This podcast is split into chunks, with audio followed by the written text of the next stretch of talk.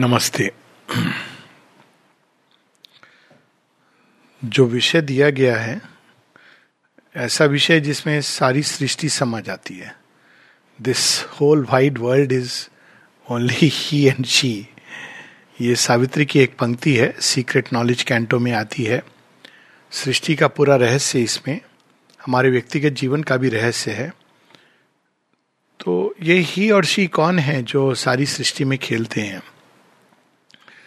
योग की दृष्टि हम लोग सब चीज़ों को अलग अलग करके देखते हैं। ये पार्ट है, इसका क्या कैसे काम करता है, वो दूसरा पार्ट है, वो कैसे ऑपरेट करता है। और वो एक तरीका है देखने का, उसका अपना एक औचित्य है। लेकिन जो योग की दृष्टि है, वो उन चीज़ों के मूल में जाकर एक व्यापक रूप में देखती है। और उस दृष्टि का अपना एक महत्व है, जिसको हमने खो दिया है। और इसको हम लोग अभी के इवेंट से भी कनेक्ट कर सकते हैं। अभी अगर जो हम चल देख रहे हैं कोरोना का पैंडेमिक हो रहा है इत्यादि तो आप इस, इसको एक होती है सेपरेटिव दृष्टि से चीज़ों को देखना। तो एक कोरोना वायरस है और कोरोना वायरस है और मनुष्य है। ये, हम ये दृष्टि ला रहे हैं। अधिक से अधिक बीच में हम बैट और रैट को भी ला रहे हैं कि भाई वहाँ से ओरिजिनेट हुआ। थोड़ा बहुत चीन, जापान को भी ला रहे हैं। लेकिन वास्तव में कोई भी फिनोमिना अपने आप में आइसोलेटेड नहीं होता है। सुनामी आती है तो उसके, उसका कारण होता है कि नीचे कहीं, समुद्र के नीचे धरती फटी है। धरती क्यों फटी है? अगर उसको आप पूरा करेंगे तो you see there is a interconnectedness of everything तो दो प्रकार का विज्ञान या जीवन को समझने का तरीका होता है। एक है सब चीज़ों को अलग अलग करके खंड खंड करके।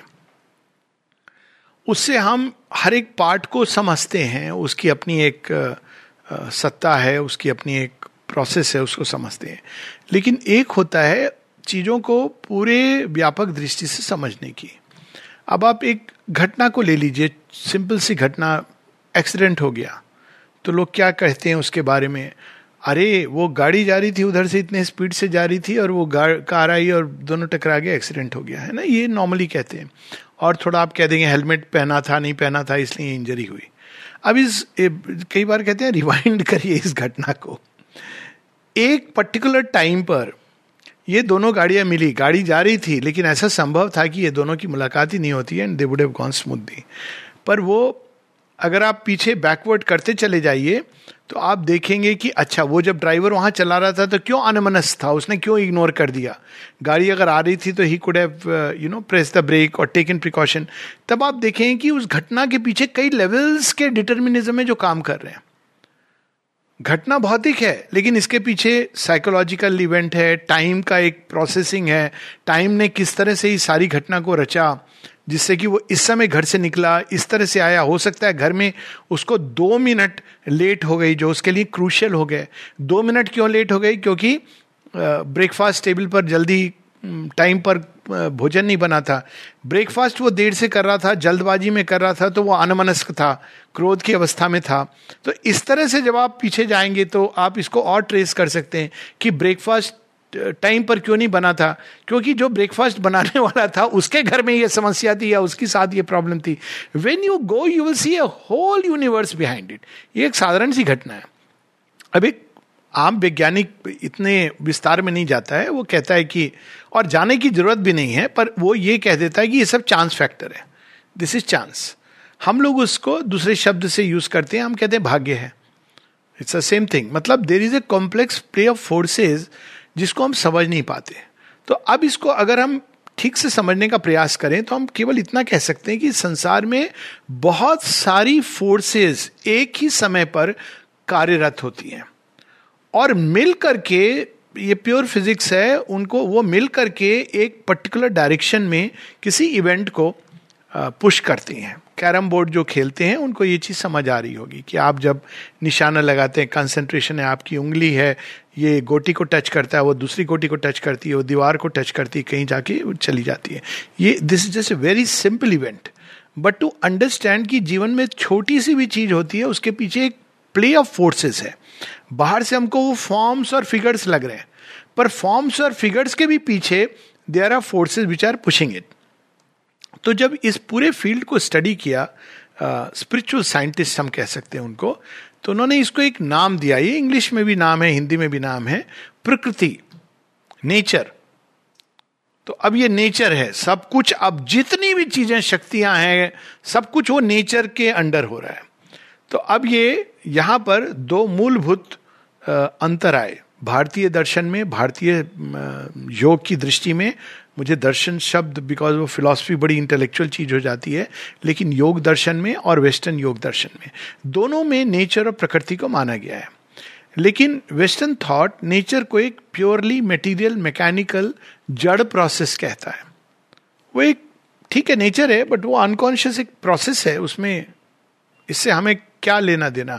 हमको नेचर की एक प्रोसेस को पकड़ लेना है, बस इतना समझना है।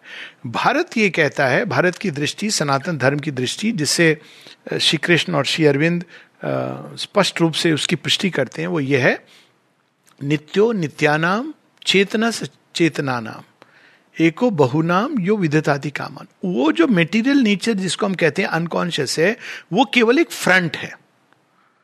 तो फिर उसके पीछे क्या है? उसके पीछे एक कॉन्शियस फोर्स है।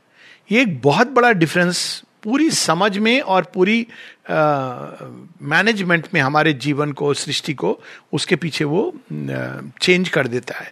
अब इसको हम ऐसे, इसको ऐसे भी लें कि जब चोट लगती है हमें तो हमारे हाथ में या एक छोटी सी उंगली में चोट लगी वैक्सीनेशन ले रहे हैं लोग। अब वैक्सीनेशन का प्रिंसिपल क्या है? इसी से हम समझे। आपने शरीर के अंदर एक कुछ कीटाणु घुस आए हैं, वो लाइव अटेनुएटेड हैं वायरस हैं। अब देखिए साइंटिस्ट को पता ये क्या है? आपके शरीर को पता नहीं है। क्योंकि आपका बॉडी तो बॉडी है। बॉडी को क्या पता है? लेकिन बॉडी को बिल्कुल प्रेसिशन से पता है कि इसको नष्ट करने के लिए उसको क्या करना है। वैज्ञानिक प्रोसेस स्टडी करते हैं और कहते हैं कि इसमें ये टी सेल्स बी सेल्स ये लिम्फोसाइट ये वैज्ञानिक स्टडी करके कहते हैं। पर शरीर को ये ज्ञान बाहर से किताब में, शरीर को आप किताब नहीं पढ़ाते हो। कि देखो जब ये इंजेक्शन लगेगा, तुम्हारे अंदर पहले बी सेल बनेंगी, उसके कुछ समय बाद टी सेल बनेंगी, तब तुम्हारा इम्यून सिस्टम उसके सरफेस के प्रोटीन को पकड़ लेना, उसके हिसाब से मैन्युफैक्चर करना। Nobody gives this knowledge but look at the perfection of this knowledge कि आपको वैक्सीन लगती है और इमीडिएटली ये प्रोसेस शुरू हो जाती है शरीर के अंदर। ये प्रोसेस शुरू होती है जब आप इन्फेक्शन होता है। It is the same process कोई डिफरेंट प्रोसेस नहीं है, सिवाय इसके कि जब इन्फेक्शन होता है तो वायरल लोड काफ़ी अधिक है और वो मल्टीप्लाई कर सकता है। So they is a life threatening thing लेकिन अगर आप उसको जीत जाते हो तो it's an organic process of evolution प्रकृति कैसे करती है? अब देखिए, ये क्या था? ये बाहर का एक फ्रंट है। आप पीछे से अगर देखेंगे, इसके थोड़ा पीछे जाके कि there is a conscious force तो कॉन्शियस फोर्स क्या करती है? ये आपको चैलेंजेस देती है। जितना भी इवोल्यूशन है, उसमें चैलेंज आता है क्राइसिस आती है एडेप्टेशन आता है और रिवोल्यूशन होता है। ये चार चीज़ें होती हैं। तो ये एक चैलेंज है। तो चैलेंज क्या है? एक वायरस है जो देखा जाए तो वायरस ना लिविंग है, ना डेड है। विचित्र सा प्राणी है, लेकिन वो मृत्यु दे सकता है मनुष्य को। तो ये एक चैलेंज किसने दिया? प्रकृति ने दिया। अब ये एक सोच का अंतर है। सोच का और जीवन को देखने की दृष्टि है। फॉर इंस्टेंस नदी है। हम नदी को कह सकते हैं कि ये तो पानी है, पानी क्या अनकॉन्शियस है, बह रहा है। क्यों बह रहा है? वहाँ से हिमखंड ग्लेशियर है, बह रहा है। और दूसरी दृष्टि है, कौन है ये? गंगा मैया है, जमुना मैया है, सरस्वती माँ है। क्या डिफरेंस है दोनों दृष्टि में? डिफरेंस ये है कि एक अचेतन मटेरियल नेचर है। तो हम उसको कैसे कंट्रोल करेंगे? मटेरियल प्रोसेस से कंट्रोल करेंगे। और दूसरी है कि उसके पीछे कॉन्शियस फोर्स है। ये सांख्य में भी कॉन्शियस फोर्स की बात नहीं होती है। ये एक चीज़ है जो शेरविंद लाइव डिवाइन में लाते हैं। और अगर हम प्रकृति की किसी घटना को देखें तो बाहर से वो लगती है कि एक जड़ प्रोसेस है, अपने आप हो रही है। लेकिन उसके एक कदम हम पीछे जाएँ कि पकड़ने की चेष्टा करें तो we will see there is a conscious force behind it तो यदि कॉन्शियस फोर्स है पीछे में तो हमारा संबंध बदल जाता है। अब दूसरा प्रश्न उठता है, कौन है जो संबंध जोड़ रहा है? सभी तो प्रकृति का खेल है।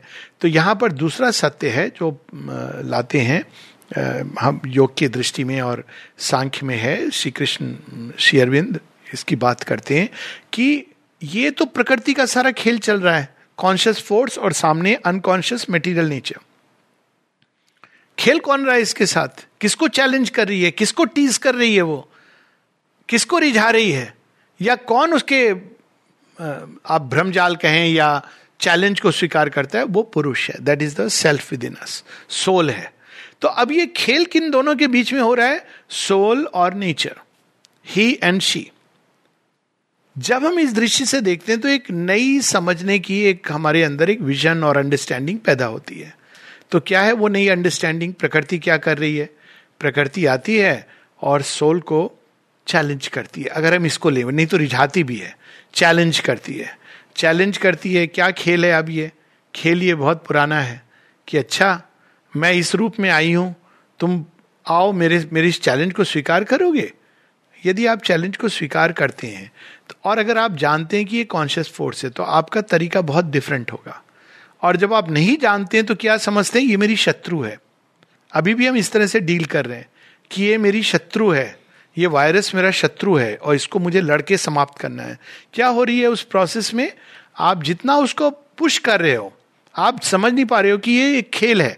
तो जो पीछे में कॉन्शियस फोर्स है, वो उस चैलेंज वो कहती तुम सोच रहे हो कि ये केवल एक डेड पार्टिकल है? Come I will show you अब जस्ट इमेजिन कि वायरस किस रेट से म्यूटेट कर रहा है। क्योंकि हमने उसको एक अनकॉन्शियस चीज़ के, वो बार बार बता रहा है कि यू कैन ट्राई अब वायरस के पीछे कौन खड़ा है? पूरी प्रकृति की शक्ति खड़ी है। तो प्रकृति और सोल के संबंध को जब हम समझ जाते हैं तो हम सेल्फ मास्टरी की ओर बढ़ते हैं। लेकिन जब हम इस संबंध को नहीं समझ पाते हैं, तब प्रकृति अपने ढंग से हमको समझाती है। तो ये जो संबंध है, इसकी तीन स्टेजेस होती हैं, और इसको हम इस तरह से समझ सकते हैं। इसको कई बार हम लोगों ने इसकी बात की अलग अलग एग्ज़ाम्पल से। पहली स्टेज है जब पुरुष प्रकृति का दास होता है। छोटा बच्चा है तो जो मम्मी कहेगी, सुनना है। पहले तो वो वूम्ब के अंदर है।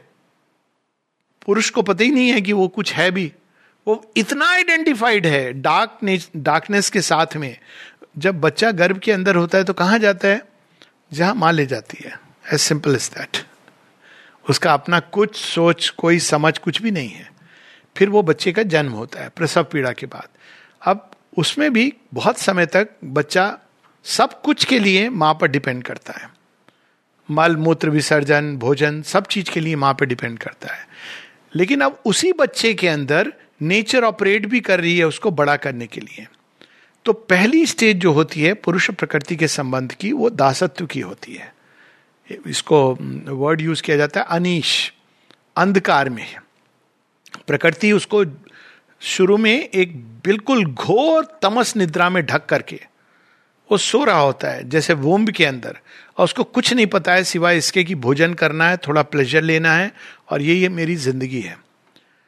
फिर वो मृत्यु, जन्म मृत्यु, जन्म रीबर्थ के द्वारा प्रकृति जब देखती कि इसका अभी किंडर गार्डन क्लास हो गई है तो नेक्स्ट लेवल पे ले जाती है। नेक्स्ट लेवल पे वो स्टूडेंट बन जाता है कि ये है कौन? अपने आप को समझने लगता है नेचर को समझना चाहता है, जो घटनाएँ उनको समझने की चेष्टा करता है। तो वो होती है अवस्था जिसको कहा जाता है साक्षी, जहाँ विटनेस होते हैं, समझने की चेष्टा करते हैं। बिना समझे हम प्रकृति को नहीं मास्टर कर सकते वैज्ञानिक एक दृष्टि से समझता है और योगी दूसरी दृष्टि से समझता है। भेद केवल यह है। वैज्ञानिक उसको केवल एक मटेरियल फोर्सेस के रूप में समझता है और योगी उसको अंदर से समझता है। इसका उदाहरण हम लोग रामायण के केस में ले सकते हैं। रामायण में प्रयास करते हैं समुद्र को बांधने का। तो पूरा प्रयास करते हैं but see does not concede तो अंत में वो क्या करते हैं? लक्ष्मण जी बाण चलाते हैं, बाण संधान करते हैं और कहते हैं, भय बिन होए ना प्रीत। ये समुद्र ने पता नहीं अपने आप को क्या समझ रखा है, जानते नहीं कि मैं शेष नाग हूँ। तो वो जब बाण का संधान करते हैं तो being of ocean comes before him and ask him कि क्षमा करें, आपको क्या चाहिए? तब वो बताते हैं कि तुम इस तरह व्यवहार कर रहे हो। तो वो चेंज हो जाते हैं और फिर वो कहते हैं, ठीक है, आप मेरे ऊपर पत्थर डाल दीजिए यहाँ यहाँ ये पत्थर मिलेंगे, ऐसे करनी है process and the bridge is made अब इस देखने से एक दृष्टि से लगेगा ये क्या घटना है? ये तो एक कल्पना की चीज़ है। ऐसे थोड़ी होता है, समुद्र का कोई बींग है जो आपके सामने आ जाएगा। लेकिन यदि हम प्रकृति को स्टडी करें, उसके साथ एक जीवंत संबंध जोड़ें, प्रकृति यही चाहती है। अब आप बच्चे और माँ की एनालॉजी देख लीजिए। माँ बच्ची को बड़ा करती है, बेटी को बड़ा करती है। तो जब बेटी को बड़ा करती है माँ तो वो क्या चाहती है बेटी से? एक समय आएगा जब वो बेटी उसकी सबसे अच्छी सखी बनेगी। माँ की समस्याएँ बेटी समझेगी। बेटी कहेगी कि, मम्मी, ऐसे सी कैन शेयर एवरीथिंग क्यों? क्योंकि बेटी अब बड़ी हो गई है। तो प्रकृति क्या चाहती है खेलते हुए कि एक टाइम आए जब ये मेरे साथ कॉन्शियसली खेले? अब प्रकृति पीछे में कॉन्शियस फोर्स है। अब जो भ्रूण है, जो डिवाइन सोल है, उसका एक केवल अंश है। तो वो एक लंबे समय नाना प्रकार के अनुभवों के द्वारा उसको केवल बड़ा कर रही है। एक बार हम केवल इस चीज़ को समझ जाएँ we are on a long evolutionary journey जिसमें हमें प्रकृति लेकर के चली जा रही है। तो वो क्या करती है? हर तरह के अनुभव देती है। अब लोग कहेंगे, ये क्या अनुभव दे रही है कि हम मर्ज भी जाते हैं इस अनुभव में? हाँ। क्यों प्रकृति ऐसा करती है? क्योंकि प्रकृति की दृष्टि से हम मरते नहीं हैं। प्रकृति की दृष्टि से केवल फॉर्म नष्ट होता है। कौन सा फॉर्म जो प्रकृति ने बनाए हैं? उसी ने बनाए हैं। माँ बताती प्लास्टिसिन जो क्ले है ना, वैसे उससे बनाए हैं। वो देखती है कि अब ये फॉर्म क्यों बना रही है प्रकृति? प्रकृति का मूल उद्देश्य यह है कि ये फॉर्म एक दिन ऐसा बने, एक घर बने, जिसके अंदर मैं उस साक्षात पारब्रह्म परमेश्वर को स्थापित कर सकूँ। This is the whole planning original तो वो छोटे छोटे छोटे फॉर्म्स बनाती है। एटम से शुरू करती है। एटम में भी भगवान समाते हैं। शेरविंद की एक पोयम है जहाँ कहते हैं in that electron Shiva in is fiery chariot rides वो स्पार्क कहाँ से है? अगर आप एटम्स के वो वर्ल्ड को कहते हैं is the dance of Shiva तो अब वो अपने को, वो भी कंप्रेस करते चले जाते हैं। जितना छोटा घर, उतना छोटा होके वो कंप्रेस करके आ जाते हैं।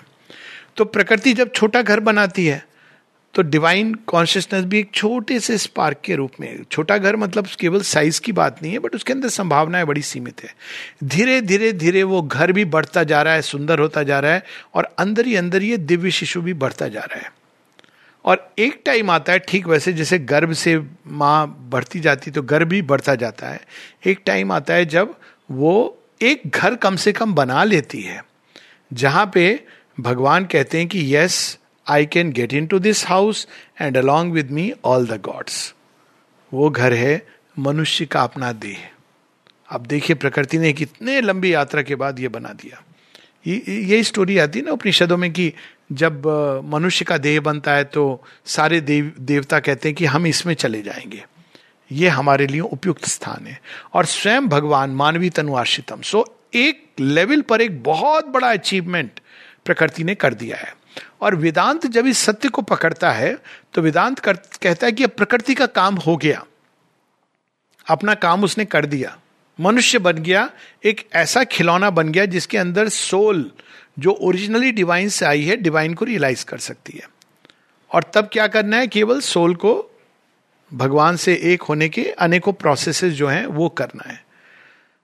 श्री अरविंद लेकिन प्रश्न करते हैं कि प्रकृति लेकिन कौन थी? कॉन्शियस फोर्स ये प्रश्न से अरविंद उठाते हैं।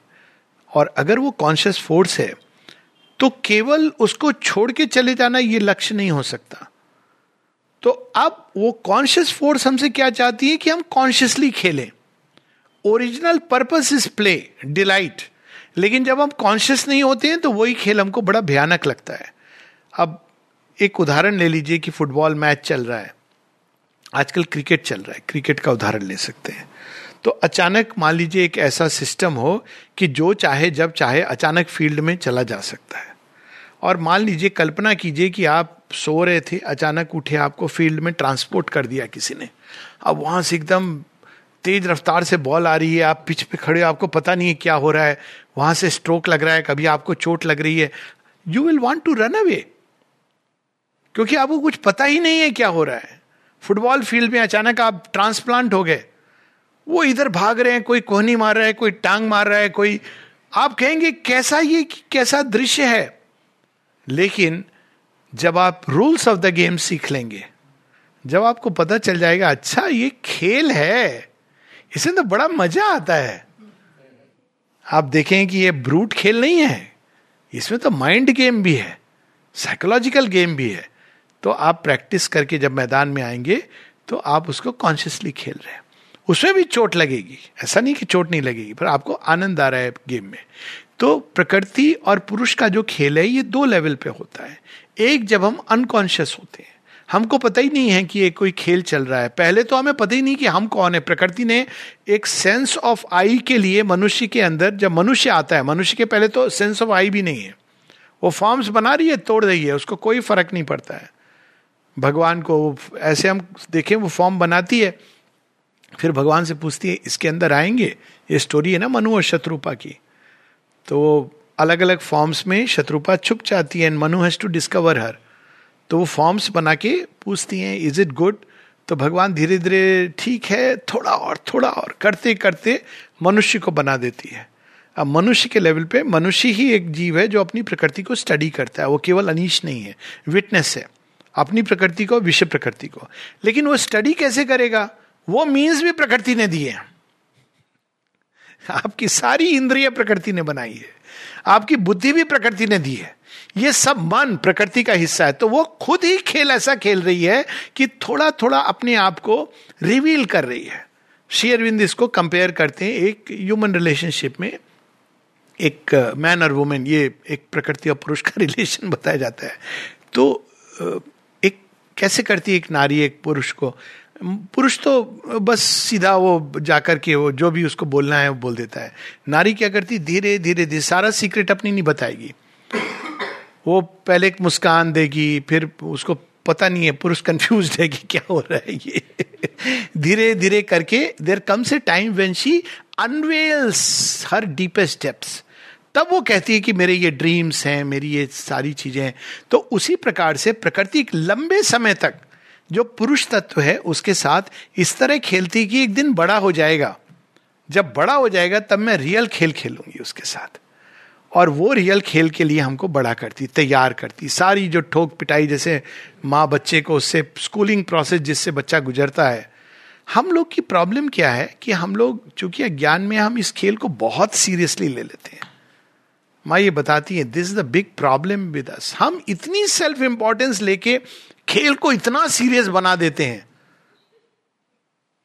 अब कई बार लोग मुझसे पूछते हैं कि फिगर्स नंबर्स आते हैं आजकल टीवी में।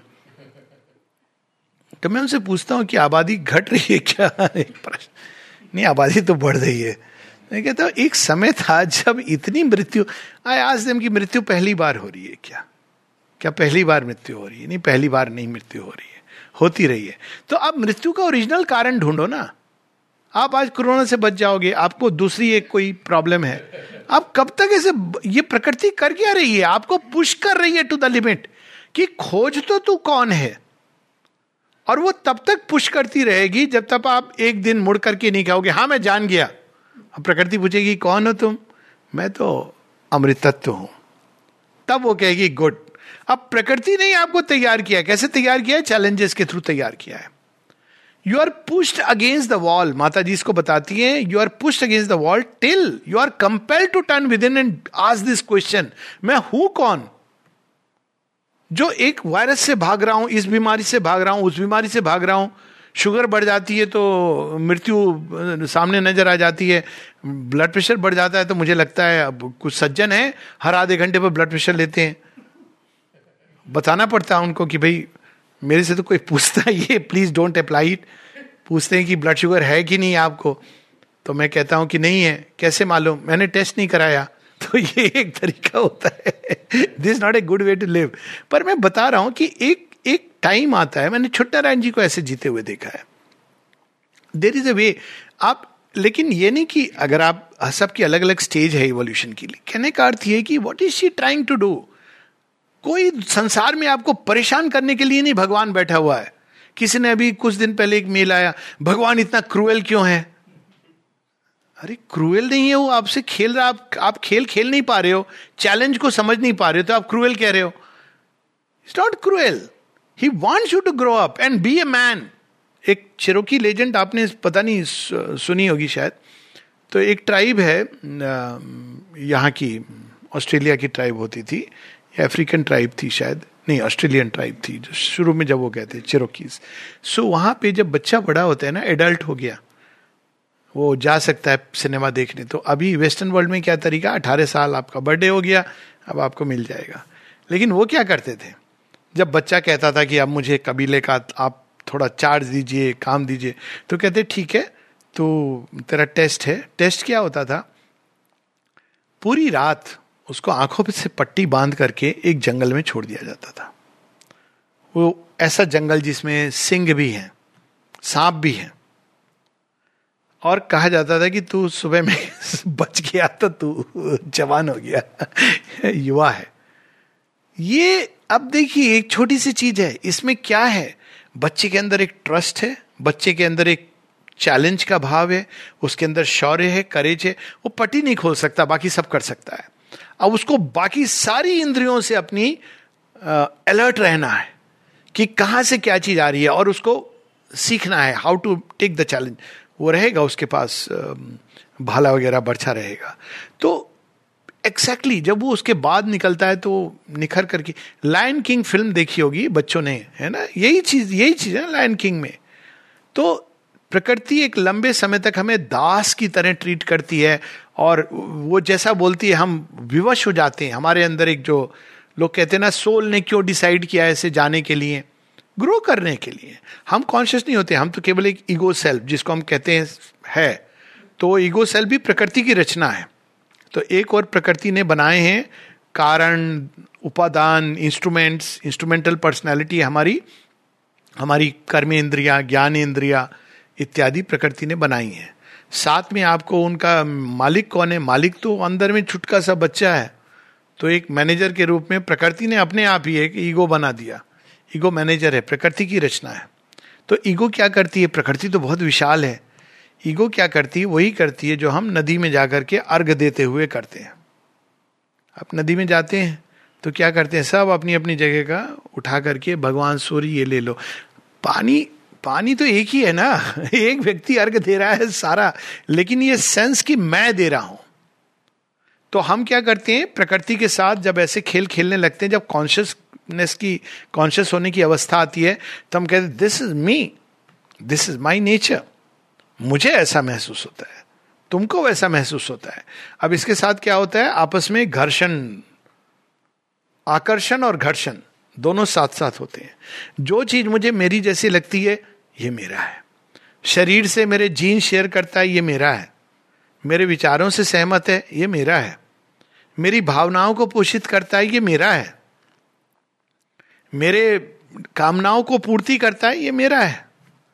और जो इसको अलग तरह का है, मैं वाइट हूँ, वो निग्रो है ब्लैक है। ये मैं नहीं हूँ। मेरा मेरा नहीं है, ये मेरा आदमी नहीं है। मेरे विचार हैं भगवान में विश्वास करने के दूसरे के नहीं है तो बस द्वंद्व युद्ध प्रारंभ हो जाता है। बिलीवर और नॉन बिलीवर में क्या डिफरेंस है? ये डिफरेंस ये है कि एक ने शेडो देख ली, भगवान की दूसरे ने देखी नहीं। This is the difference one has seen the shadow of God but at least he has seen the shadow तो वो असलियत तक पहुँच सकता है। ये डिफरेंस है। तो ये अब सेंस ऑफ़ सेल्फ उसके साथ क्या होता है कि ईगो से जुड़ करके ग्रुप लाइफ भी तैयार होती है। ये मेरे लोग हैं। मेरे घर के हैं, मेरे अपने हैं, इत्यादि इत्यादि करके एक पूरा तामझाम प्रारंभ होता है। तो इस तरह चैलेंजेस के साथ, दोनों, आकर्षण और घर्षण दोनों के साथ हमारा सेल्फ ग्रो करता है। आकर्षण के द्वारा कैसे ग्रो करता है? पोषित होता है। कहते हैं ना एनकरेजमेंट भी ज़रूरी होता है। आप कितने अच्छे हैं, आप कितने इत्यादि इत्यादि। और चैलेंजेस के साथ भी ग्रो करता है। जब कोई आपको ये कहता है कि आप बिल्कुल निहायत ही बेवकूफ़ इंसान है। तो आपके अंदर क्या भाव आता है? अच्छा मुझे बेवकूफ़ कहता है। इसने अपने आप को क्या समझा है? मैं एक दिन प्रूफ करूँगा। कालिदास जी के साथ यही हुआ था ना, जब उनकी पत्नी ने उनको कह दिया था, मूर्ख, तुझसे मैंने विवाह किया। चले गए बेचारे। मुझे मूर्ख कह दिया मेरी पत्नी ने। मूर्ख थे? ऐसा नहीं गलत कहा था। जाके वो माँ काली को, तभी तो कालिदास नाम पड़ा कि माँ, वो तो अपना आत्महनन करने जा रहे थे। तो वो फिर प्रकट होती हैं, कहती हैं, ज्ञान ऐसे नहीं मिलता है, मैं तुझे ज्ञान दूँगी। और तभी वो कालिदास मतलब ऐसा ज्ञान दिया कि ये इमोटलाइज उनकी कृतियाँ जो ऐसी हैं, अद्भुत हैं। उनके अंदर श्रृंगार रस था, वो स्टडीज़ में अच्छे नहीं थे, लेकिन उनके अंदर जो संभावना थी, वो बिल्कुल अलग थी। शी ब्रिंग्स दैट आउट तो इस प्रकार से वो चैलेंजेस हमको दे करके हमें ग्रो कर रही है। कोई हमारा शत्रु नहीं है। ना भगवान है ना वायरस है ना कोई भी कोई शत्रु नहीं है। वो हमें चैलेंजेस दे रहे हैं। और जिस दिन आप चैलेंजेस को लेने के दो तरीके होते हैं। एक हम प्रकृति को अनकॉन्शियस समझते हैं और बाहर से उसको आ, सारे कंडीशंस कंट्रोल करने की कोशिश करते हैं।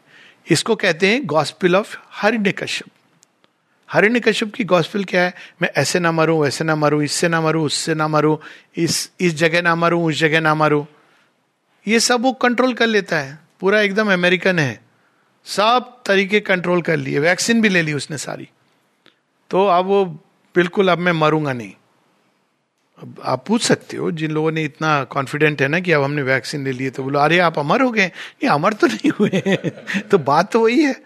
You are still subject to death तो अब जब ये पूरा कॉन्फिडेंट हो जाते हैं कि अब मुझे कोई नहीं मार सकता है तो भगवान कहते हैं सेटिस्फाइड हाँ सेटिस्फाइड तुझे त्रिलोक का राज्य मिल गया? हाँ मिल गया. अब देख, तू अपने बबिल में रह रहा है ना?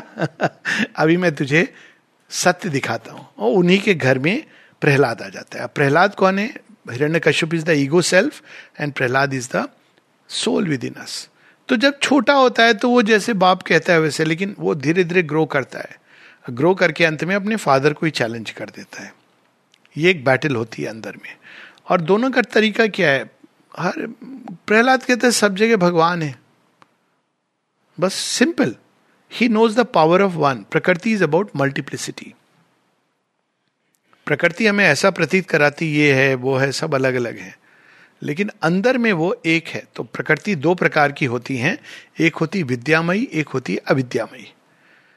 अविद्यामयी इस भाव से कि सब अलग अलग हैं।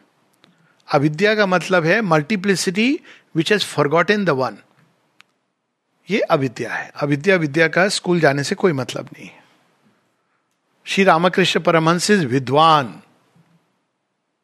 And a Harvard University professor में भी अविद्वान। बिकॉज़ उसको एक का पता नहीं है। और विद्यामयी जो उसके पीछे खड़ी है it knows the power of the one तो प्रहलाद को पता है the power of the one और वो उस हिसाब से जीवन को जीते हैं। And ultimately we know the story reveals to us that who is the victorious तो हम पहले प्रकृति हमको मल्टीप्लिसिटी में भिन्नताओं में ईगो सेल्फ बना के मैं अलग हूँ ये अलग है ये सब बना के एक, एक खांचा बनाती है। वो खांचा बनाना भी ज़रूरी है। क्यों? ये वेनिला आइसक्रीम है वो बटर स्कॉच है या फिर आप सब भिन्नता भगवान की multiplicity unity in diversity original खेला इसीलिए है। भगवान एक रास्ता नहीं चाहते हैं। वो, किसने कहा ना मल्टीपल कलर्स तो अब डिफरेंस क्या होता है? मल्टीपल कलर्स का एक होता है, आप कलर में खो गए और झगड़ा करने लगे। लाल मेरा रंग है। झंडा बना लिया आपने लाल रंग का। नो ऑफेंस नीडेड दूसरे ने कहा अच्छा तुम्हारा लाल है, मैं हरा बनाऊँगा।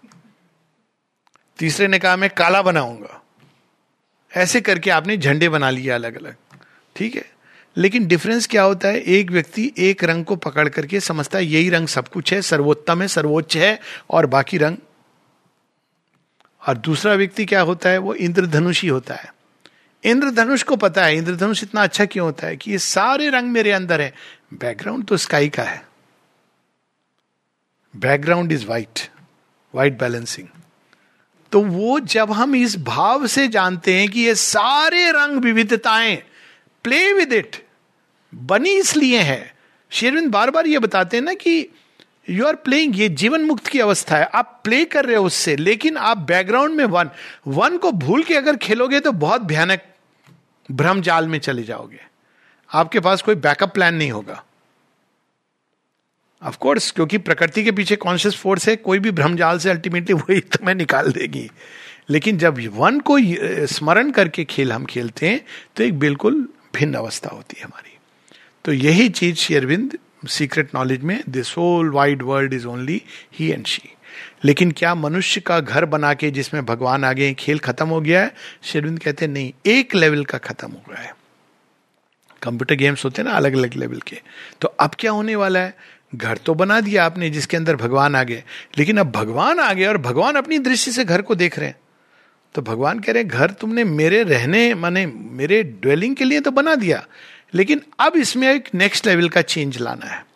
मैं रह सकता हूँ इसमें, लेकिन अब मेरे योग्य होना चाहिए ये घर। तो अब नेक्स्ट लेवल पे ये जो घर है, कैसा बनेगा? नाउ द कॉन्शियस फोर्स जो प्रकृति के पीछे छिपी थी, वो कहती हैं, अब बेटी, तू चली जा पीछे। अब मैं करती हूँ। तो अब ये नेक्स्ट लेवल का जो गेम है, वो योगा ऑफ़ ट्रांसफॉर्मेशन है। योगा ऑफ़ ट्रांसफॉर्मेशन क्या है? यही है ना सोल को रियलाइज़ करना ट्रेडिशनल योग है। नेचर भी अपने सत्य को रियलाइज़ करे। अब आप सोचिए, कितना विरोधाभास है। हम सब कहते हैं ना, देह में भगवान रहते हैं। अब भगवान रहते हैं किस देह में? क्या छाप पड़ी है इस मैटर के ऊपर? सब काम, क्रोध, लोभ, मोह, मद। जो जो चीज़ें अनस्पीकेबल्स हैं, सबका इम्प्रिंट है। और शरीर के अंदर आप देखें मल मूत्र विष्ठा, ये ये मेडिटेट करते हैं ना लोग। Prone to degeneration disease death old age ये कैसा घर है भगवान का? आप ऐसे मंदिर बनाएँगे क्या? इसके अंदर ये सारी चीज़ें चल रही हो और बोले, भगवान का मंदिर है। भगवान क्या कहेंगे, भाई, ढंग का मंदिर तो बना कम से कम। तो अब पहला काम हो गया कि डेटी आ गई हैं। लेकिन जब डेटी जाग जाती हैं तो वो चेंज करने की प्रोसेस शुरू होती है। क्योंकि अब और डेटी के ही अंदर से जब सोल मिनिएचर होती है तो उसके अंदर से प्रकृति, वहीं से प्रकट हुई है। दोनों एक हैं, लेकिन बाहर से दिखता है कि दोनों अलग अलग हैं। और जब डेटी जाग जाती हैं डिवाइन प्रेजेंस हमारे अंदर जाग जाता है तो उन्हीं के अंदर से नाउ डिवाइन शक्ति प्रकट होती है। तो अब फिर क्या होता है? एक नए प्रकार का खेल शुरू होता है, जहाँ हम कॉन्शियस होते हैं कि वर्किंग हो रही है। बहुत डिफरेंस है। एक योगी जब बीमार पड़ता है या उसके जीवन में कठिनाइयाँ आती हैं it is very different from somebody जिसने डिवाइन को रियलाइज़ नहीं किया है। वो जानता है कि एक प्रोसेस है, इसके पीछे क्या है। वो आनंदित रहता है उसमें भी। क्यों? क्योंकि उसको ये सब मालूम है कि खेल क्या हो रहा है। और अब एक नई चीज़ शुरू होती है, जो शेयरविंद ने की है। डिवाइन मदर डायरेक्ट आती हैं। मदर नेचर को कहती हैं, तूने काम अच्छा किया है, मैं थोड़ा इसको ठीक कर लूँ। अब मदर नेचर कितने समय से हैं? बिलियंस ऑफ़ ईयर्स वो कहती तो हैं कि ठीक है, पर हर बार जब वो डिवाइन मदर एक चीज़ को यहाँ से हटाती हैं, मदर नेचर चुपके से लाके वापस रख देती हैं। कहती, नहीं, ये तो मैंने अपने हिसाब से, अब देखिए क्या होता है। ये घर में होता है ना, जब बच्ची बड़ी होने लगती है, या बहू आ जाती है। बहू आती है तो क्यों झगड़ा होता है बहू सास के बीच? कंट्रोल के लिए झगड़ा होता है। इसीलिए पुराने समय अवस्था थी कि वानप्रस्थ। आपकी उम्र हो गई, आप जाइए, बहू को चाबी देके बहू को संभालने दीजिए। लेकिन क्योंकि अब वो न्यू कॉन्शियसनेस है, उसके अंदर अब वो डायरेक्ट एक नए ऊर्जा को लेके, नए आइडियाज़ को लेके कितनी बार ये एक्सपीरियंस किया है ना कि डिवाइन मदर का इंटरवेंशन अंदर से कोई चीज़ को हटा देता है। लेकिन old nature again brings it back तो तब एक दूसरी टसल शुरू होती है। लेकिन इस टसल का परिणाम क्या है? परिणाम इज़ अल्टीमेटली ट्रांसफॉर्मेशन ये एक तरफा प्रोसेस है। लेकिन डिवाइन मदर का वो तरीका नहीं है कि नेचर का क्या तरीका है? यहाँ तक ले गई।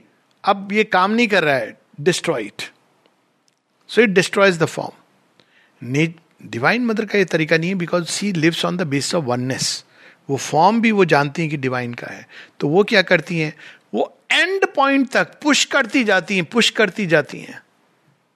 Through divine love divine grace divine shakti, ताकि धीरे धीरे करके वो एक एक पार्ट कंसीड करे और कहे हाँ ठीक है यू कैन टेक ओवर तो ये एक प्रोसेस है जो चलती जा रही है। अब शुरू हो गई है नेचर के, उन लोगों के अंदर जो तैयार हैं। और कौन तैयार है हम कह नहीं सकते कहाँ पर हैं, कौन है। लेकिन जो तैयार है, उनके अंदर अब ये एक नया खेल शुरू हो गया है। तो अब इस तरह से जब देखा जाए तो फिर लगता है कि फिर ह्यूमन बीइंग जो इंडिविजुअल है, उसका क्या रोल है? ये प्रश्न उठता है। हाँ एक रोल है, छोटा सा रोल है। रोल क्या है? आपको केवल ये कहना है हाँ क्लैप बॉय का रोल है। हम लोग अपने रोल को बड़े सीरियसली ले लेते हैं। क्लैप बॉय होता है ना? सीन स्टार्ट ही क्लैप्स अब क्लैप बॉय को अगर ये लगने लगे, मैं ही तो हूँ असल।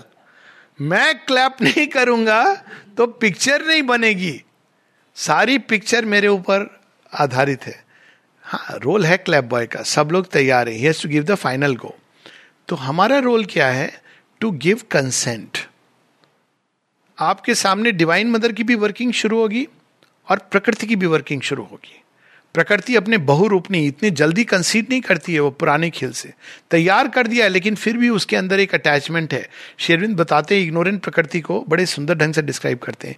She like the mother ignorance को डिस्क्राइब करते हैं। She is the dark mother जो अपने बच्चे को अपने एप्रन स्ट्रिंग से बाँध करके रखना चाहती है। बच्चा बड़ा हो गया है, बाहर जाना चाहते हैं। अरे, तू तो अभी बच्चा है। बच्चा कह रहा है, मम्मी बर्थ सर्टिफिकेट देख लो. मैं अठारह साल का हो गया हूँ प्रॉपर एडल्ट हूँ। नहीं अभी तू कैसे मैनेज करेगा? तो क्यों? तू घर में रही, यही पास में स्कूल है, वहाँ पढ़ाई कर ले। और बेटी है तो तो असंभव है। बेटा है तो फिर भी थोड़ा, चल रिस्क ले लेते हैं। सो so ये क्या है? दिस इज़ इग्नोरेंस वो नहीं चेंज करना चाहती है। तो हमारे अंदर ये हमारा रोल है, वो है टू कंसेंट इसीलिए शिवित कहते हैं to open and to consent to the divine mother's working consent का मतलब है, हो सकता है ऐसी चीज़ें हमारे नेचर से या हमारे जीवन से जाएँगी। हम कंसेंट नहीं करने का मतलब है, हम कंप्लेन करना शुरू कर देंगे ग्रम्बिल करना शुरू कर देंगे। माँ, वो मेरा इतना प्रिय था, उसको कोरोना कैसे हो गया? किसी ने शुरू शुरू में पूछा था ना? कि एक आश्रमाइट को कोरोना कैसे हो गया? तो हमने कहा, ऐसा तो कोई कॉन्ट्रैक्ट नहीं था। मुझे नहीं याद है ऐसा कोई कॉन्ट्रैक्ट था कि आपको ये नहीं होगा, वो नहीं होगा। केवल एक चीज़ है, रूपांतरण होगा। अगर आप इसे पढ़ते चले जाओगे, एक लाइफ में, किस लाइफ में? This is the certainty no where mother and शुभिंदर said all your life you will have no illness nothing no but उन्होंने कहा, इन सबके थ्रू मैं तुमको संभाल करके ले जाऊँगा. क्यों संभाल करके ले जाऊँगा? आपको जो इम्पैक्ट होता है एक इवेंट का, क्योंकि नेचर से जब आप विष को हटाते हो, पुरानी चेतना को हटाते हो तो वो बहुत कठिन काम होता है। तो जब तक हटाते नहीं है, तब तक हमको पता भी नहीं चलता है कि हम विष में जी रहे थे। आपको वो पुरानी मिठाई बहुत अच्छी लग रही है। और जब भगवान उसको छीनते हैं, साथ में वो अच्छा भी चखाते हैं तो हम चखते तो हैं, पर अंत में आप लेकिन वो मेरे गाँव की जो मिठाई थी ना, आप देखेंगे यहाँ पे बहुत कॉमन है। हाँ मैं बताना नहीं चाह रहा हूँ। बहुत कॉमन है ना? वो जो हमारे गाँव में बनता था ना, अब आपने कभी खाई नहीं, आपको नहीं अच्छी लगती है। आपको अपने गाँव की अच्छी लगती है। ये होता है नेचुरल होता है। तो आपको वही मिठाई चाहिए। तो नई मिठाई, नया पकवान, आपने थोड़ा ट्राई किया, लेकिन कुछ समय बाद कोई गाँव से ले आता है ना, अभी तो आपको कितना अच्छा लगता है? अरे ये तो हमारे गाँव की मिठाई है। तो आपको बहुत अच्छी लगती है। हाँ, तो उसी तरह से हमारे अंदर ये टसल शुरू होती है। डिवाइन मदर नई चीज़ें देती है पीस देती है जो कभी अनुभव नहीं हुई थी। अरे पीस कितना आनंद आ रहा है इस पीस में। कुछ समय के बाद। लेकिन कुछ समय बाद आपका एक पार्ट कहता है कुछ ज़्यादा पीस नहीं हो रही है? थोड़ा कुछ करते हैं ना पार्टी कुछ हंगामा। कुछ तो करना चाहिए। हाँ हाँ करते हैं। क्यों? क्योंकि आपको ओल्ड नेचर सिट से phantom on the way divine love आ गया। आपको बहुत आनंदित हो रहा है। लेकिन डिवाइन लव इतना शांत, गंभीर, स्थिर, आपको तो वो वाला लव नहीं चाहिए ना। थोड़ा वो भी चाहिए, चहल पहल वाला। तो अब फिर से ओल्ड नेचर से इसकी नहीं, इतना शांत भी नहीं चाहिए। फिर उसके बाद डिवाइन नॉलेज आई, सब इंट्यूशन से आ रही है आपको। लेकिन आपको थोड़ा ये नहीं, मैं थोड़ा देख लू ना इंफॉर्मेशन टेक्नोलॉजी न्यूज़पेपर क्या कह रहा है? Old nature sits a phantom on the way divine will से आपके काम हो, सारे सद रहे लेकिन आपको अब ये फील होने लगा कि मेरा तो कुछ भी नहीं है। मुझे तो पर्सनल एफर्ट करना है। लोगों को पता होना चाहिए कि इतना बड़ा डॉक्टर है, इतना काम कर रहा है। तो सब भगवान कर रहे हैं तो मेरा क्या?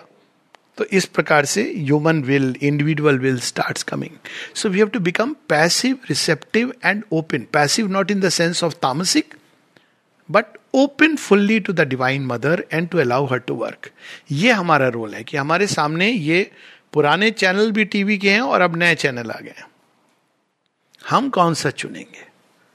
तो जिसको हम चुनेंगे, उस हिसाब से हमारी प्रकृति के अंदर चेंज आएगा। और अंत में हम ये देखेंगे कि वास्तव में ये खेल तो एक ही का था। खेल के लिए they became to for the sake and joy of the play और जब हम इस तरह से देखते हैं, पूरे ज्ञान से इस खेल को खेलते हैं, तब ये खेल डिलाइटफुल होता है। इस खेल का जो ओरिजिनल पर्पस है इज़ डिलाइट किसी भी खेल का ओरिजिनल पर्पस हार जीत नहीं होता है। आप पूछे किसी प्लेयर से, जब वो पूरा हो जाता है, उसको स्टैटिस्टिक्स कब हारे, कब जीते, थोड़ा मज़ा आता है याद करने में। लेकिन अंत में खेल का मज़ा। तो कोई भी खेल creation is a play meant to manifest delight in countless ways अब आप एक व्यक्ति प्रश्न कर सकता है, ये कैसी डिलाइट है इसमें? बहुत सारे ऐसी भी चीज़ें हैं जो हमको डेंजरस लगती हैं। तो आप किसी योद्धा से पूछिए डेंजर का अपना डिलाइट होता है। कभी आपने अनुभव किया है, वो काम करना जिसके लिए मना किया गया हो? और पता है कि ये डेंजरस काम है। भगवान ने देखिए कितने तरीके बनाए हैं कि अच्छा तुझे ये वाला डेंजर वाला डिलाइट भी चाहिए। Okay I give you that also भगवान इसे जज नहीं कर रहे हैं हम लोगों को, लेकिन ये प्रोसेस है जिसमें उन्होंने हर तरह का, अब सबसे बड़ा डेंजर का डिलाइट कौन सा है, जहाँ हमें ये फील होता है कि हम भगवान से एकदम कट गए इससे बड़ा डेंजर और इससे बड़ा, और इसीलिए जितना आपने एक चीज़ अनुभव की होगी, जितना भयानक डेंजर से आप निकल के आते हैं, जो सांस आता है, जो जॉय होता है है ना? उस समय नहीं होता है जब आप डेंजर में हैं। जब निकल के आते हैं तो फिर हा तो उसी लिए भगवान ने क्या किया? एक्सट्रीम गेम बनाया। सबसे बड़ा डेंजर क्या था? जब कॉन्शियसनेस एकदम इनकॉन्शियंट में चली गई। पूरी तरह विस्मृत हो गई। खुद को ही भूल गई। भगवान तो छोड़ो। और तब उसने जो क्राई उसके अंदर से निकली और ये खेल शुरू हुआ। तो ये खेल के पहले स्टेज में लोअर नेचर वो जिसमें उतर के वो धीरे धीरे ले आ रही है हमको। और जब बड़े हो जाते हैं तो मतलब अंदर में तो वो डिलीवर करती now it is with higher super nature which is the divine mother तो हम सब I not only presume but निश्चित रूप से हम सब जो माँ श्री अरविंद की तरफ़ मुड़े हैं, अब हम लोग लोअर नेचर और लो पुराने खेल से नए खेल की ओर आगे हैं, और यदि हम अभी भी नहीं आए हैं तो उब नहीं गए उस खेल से। तो भगवान वो भी जानते हैं कि कैसे उबाना है। आपको खेल में बहुत मज़ा आ रहा है ना तो लोअर नेचर नहीं छोड़ दें। तो कहते ये तो उब नहीं रहा है टाइम आ गया है this is a better game तो भगवान कहते कोई बात नहीं है अच्छा अभी मैं तुझे बताता हूँ। तो खेल और भयानक होता जाता है। ये भी भगवान की कृपा है। जब हम अपने आप नहीं टर्न होते हैं, जब एक अवसर मिलता है तो फिर भगवान क्या कहते हैं? भगवान मतलब लोअर नेचर कहते हैं, मैं तुझे बड़ा कर दिया, अब तू जा तेरी हायर सुपर नेचर की तरफ़, और वो भी उनको ड्रॉ कर रही हैं। तो जब नहीं मनुष्य मानता है, कहते नहीं, ये वाला बहुत अच्छा लग रहा है मुझे, ये खेल। अच्छा तुझे अच्छा लग रहा है, ठीक है। आपको बहुत अच्छी टेस्टी मिठाई लगती थी। आपने खाया अगले दिन रसगुल्ला। वो हाल में हुआ था ना, किसी ने क्या मिठाई खा ली थी। सबको वॉमिटिंग शुरू हो गई। भगवान कहते, देख, नहीं, वो तो एक दिन हुआ, थोड़ी कोई रोज रोज होगा। आपने फिर कुछ दिन बाद खाया। और भयानक रूप से बीमार पड़े। तीसरी बार खाया, मरणासन्न हो गए, मरण सैया पे आ गए तो भगवान बाद में आप कहते हो, बात तो है कुछ। I think I have had enough तो आप वेजिटेरियन बन जाते हो। अंडर इस स्टोरी के साथ क्लोज की भगवान का अपना तरीका है। जब आप आप उनके कहने से ये एक स्टोरी है डोंट टेक इट की नॉन वेज वेज तो एक सज्जन थे घोर वेजिटेरियन, उनकी वाइफ उतनी बड़ी, घोर नॉन वेजिटेरियन उनकी वाइफ उतनी ही बड़ी वेजिटेरियन तो भगवान से रोज प्रार्थना करती थी, इसको ये आदत तो छुड़ा दो। अब वो दुर्गा पूजा के दिन सब नॉन वेजिटेरियन ला करके पूरा सर्व करते थे। एक दिन, एक वर्ष उन्होंने कहा, भारिये कल दुर्गा पूजा के दिन हम लोग केवल वेजिटेरियन खाना सर्व करेंगे। अरे, भगवान ने मेरी सुन ली, भगवान ने मेरी सुन ली, माँ दुर्गा महान हो आप। तो कुछ नहीं बोला। सब वेजिटेरियन खाना इतनी प्रसन्न हुई उनकी वाइफ रात को उनके पाँव दबाने लगी, आँखों से आँसू की, आज आपने मेरे क्या कर दिया? इतना अद्भुत। बरसों से मैंने प्रे किया था, इसके लिए आज घटित हो गया। तो कहते, तुम तो मेरे जले पर नमक मत लगाओ। क्या मतलब? देख नहीं रही है कि मेरे सारे दांत टूट गए, मैं नॉन नॉन वेजिटेरियन खाऊं तो कैसे खाऊं? तो जब हम अपने आप नहीं छोड़ते हैं तो भगवान कभी कभी मुक्का मार के दांत भी तोड़ देते हैं। तो वो भी उन्हीं का मुक्का है। ब्लोज शेरविंद कहते हैं, ना what are blows blows are also a grace तो हमें इसी भाव से जीना चाहिए, कम से कम उन लोगों को जो महर्षि अरविंद की ओर मुड़े that everything is a grace blows also are a grace not that it is a good way to go अब मुक्का क्यों मारना पड़ता है? भगवान को पसंद नहीं है मुक्का मार के दांत तोड़ना। अब हम हिरण्य कश्यप की तरह ये कंडीशन भी नहीं, वो नहीं। अब हम ये सब कर लेंगे तो भगवान हम क्या बच जाएँगे? भगवान कह रहे, नहीं मैं फिर भी तुमको पकड़वा दूँगा। तो अंत में आप शरणागति होते हैं। What is that ultimate truth किसी ने पूछा फ्री विल और साथ में सरेंडर रिकनसाइल कैसे होते हैं? तो बहुत सिंपल है। आप फ्री विल लेके भगवान ने आपको नेचर ने आपको फ्री विल का उपहार दे दिया। आपको लगा, बहुत अच्छी बात है, मैं अपनी फ्री विल इग्नोरेंस का खेल है। But it is been given to us choose करते रहते, करते। आपको अंत में पता चलता है, होता कुछ नहीं आपकी फ्री विल से। वो किसी ने कहा ना, वही होता है जो मंजूर खुदा होता है। लास्ट में आप रियलाइज़ करते हो तो फिर रियलाइज़ करते हो कि what is the most intelligent thing to do surrender it to the all will लेकिन वो सरेंडर आपकी फ्री विल का सरेंडर होना चाहिए। क्योंकि यदि भगवान ज़बरदस्ती आपको सरेंडर करने को विवश कर दें तो वी विल नॉट चेंज कोई भी काम जब ज़बरदस्ती किया जाता है तो भगवान एक सीक्रेट कंपल्शन लगाए रखते हैं। अंत में आप कहाँ पहुँचते हो? हे भगवान, आप ही की शरणागति। जितनी जल्दी हम ये लेसन सीख जाएँ कि फ्री विल हमको दी गई है to surrender to the divine will in freedom उतनी जल्दी हमारा कल्याण होगा। तो this is the whole process और तब हम लोग क्या करते हैं? The highest wisdom is always mother Sri Aurobindo is my refuge mother Sri Aurobindo is my refuge mother Sri Aurobindo is my refuge Savitri की कुछ लाइन पढ़ के हम लोग समाप्त करेंगे, जहाँ पर ये पूरा कैंटो का वो है। सीक्रेट नॉलेज इसमें ही ये पंक्तियाँ आई हैं। यहाँ पे जो पंक्ति आई है, उसके पहले शेरविंद बताते हैं, वो स्टेज जब सोल कंप्लीटली नेचर की दास होती है। और वर्णन सुनिए।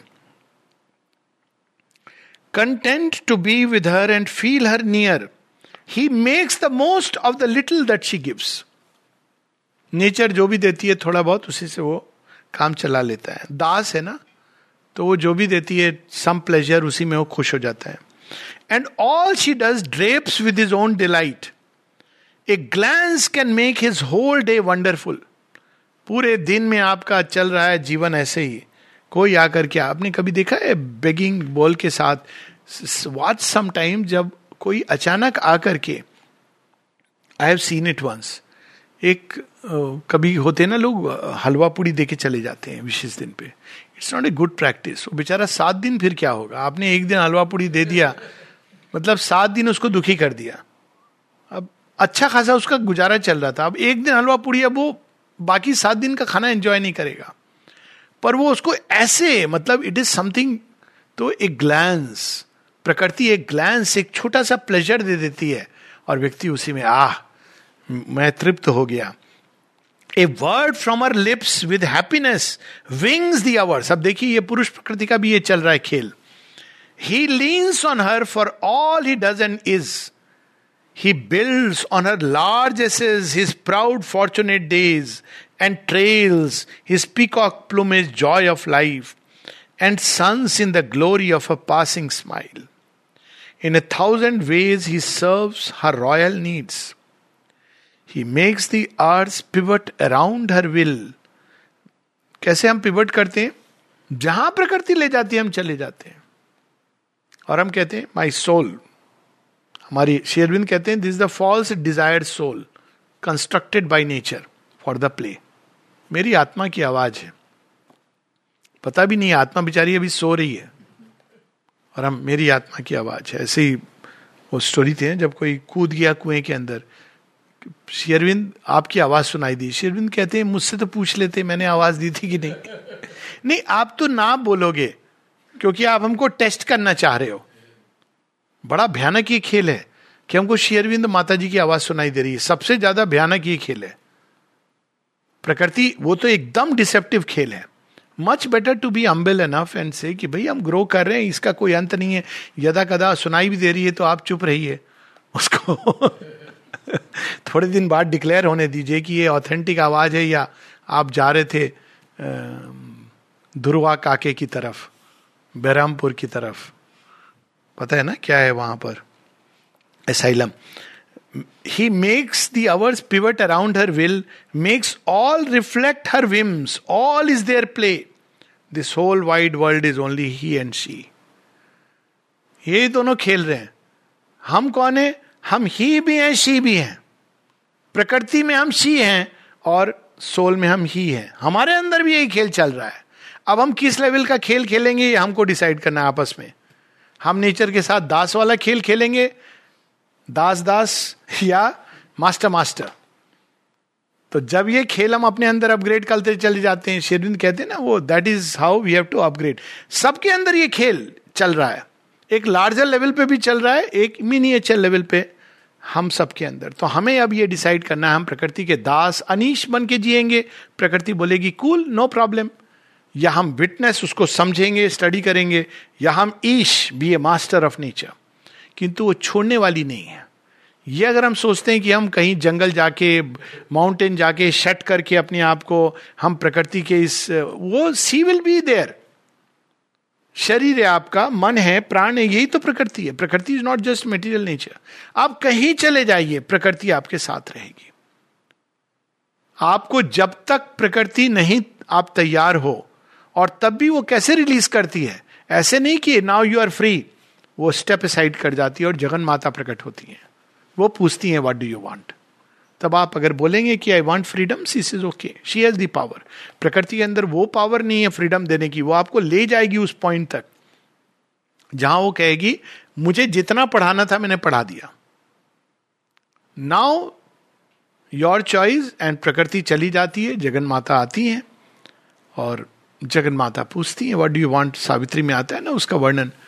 बुक टू कैंटो फोर्टीन में, वर्ल्ड सोल, कि you want this world go back enjoy this world if you want to और you want the eternal go to the eternal अब ये ऑप्शन आ गया है कि I want this nature to change transformation ये then she gives back that nature and says okay I will work on you and with you and through you upon this nature that is the yoga of transformation आप consciously आते हो उसी घेरे में no more as ignorant person but for the sake of the work this is the knot that ties together the stars और ये पूरा लंबा वर्णन है।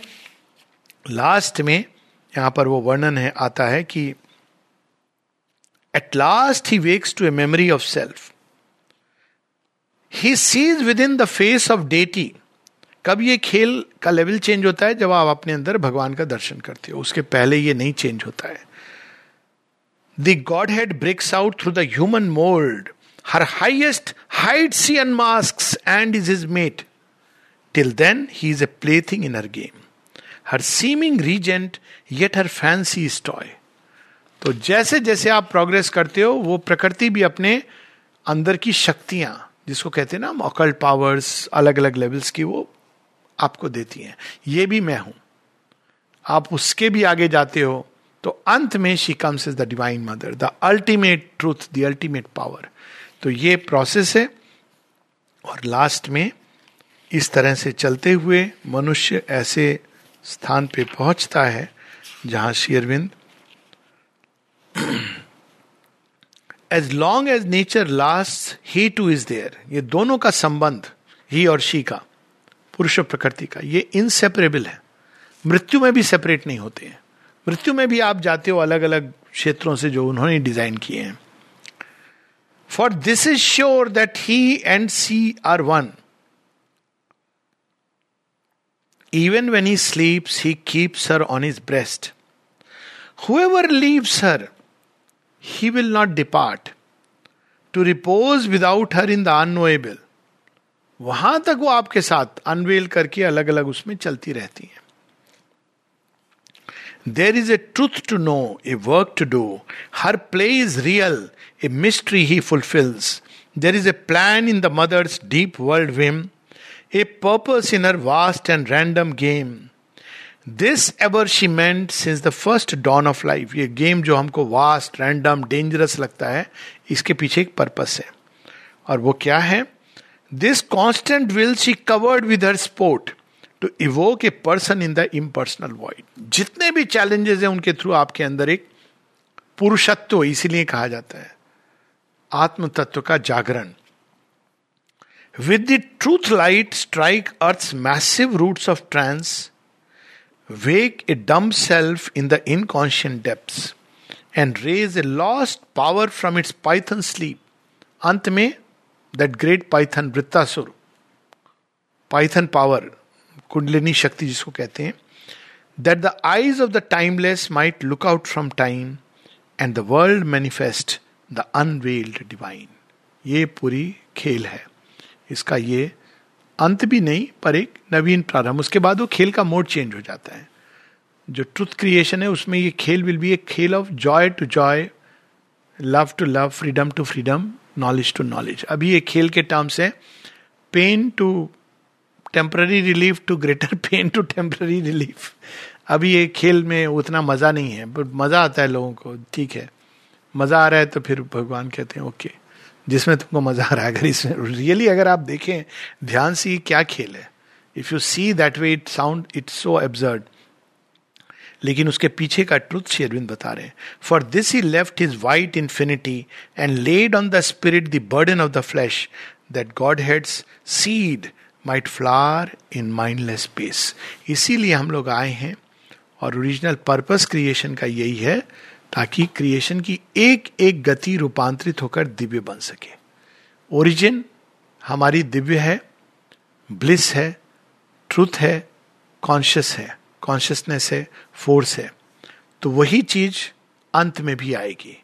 लेकिन बीच में जो ट्रूथ है it becomes a play of error and falsehood and partial truths जो कॉन्शियसनेस है it becomes a play of half consciousness unconsciousness growing consciousness जो ब्लिस है it becomes a play of pleasure and pain and happiness and sorrow एक passage है. लेकिन इसका अंत है for ever dwelling constantly in a state of inalienable bliss and light and beauty and wideness and truth and force and the infinite's Ananda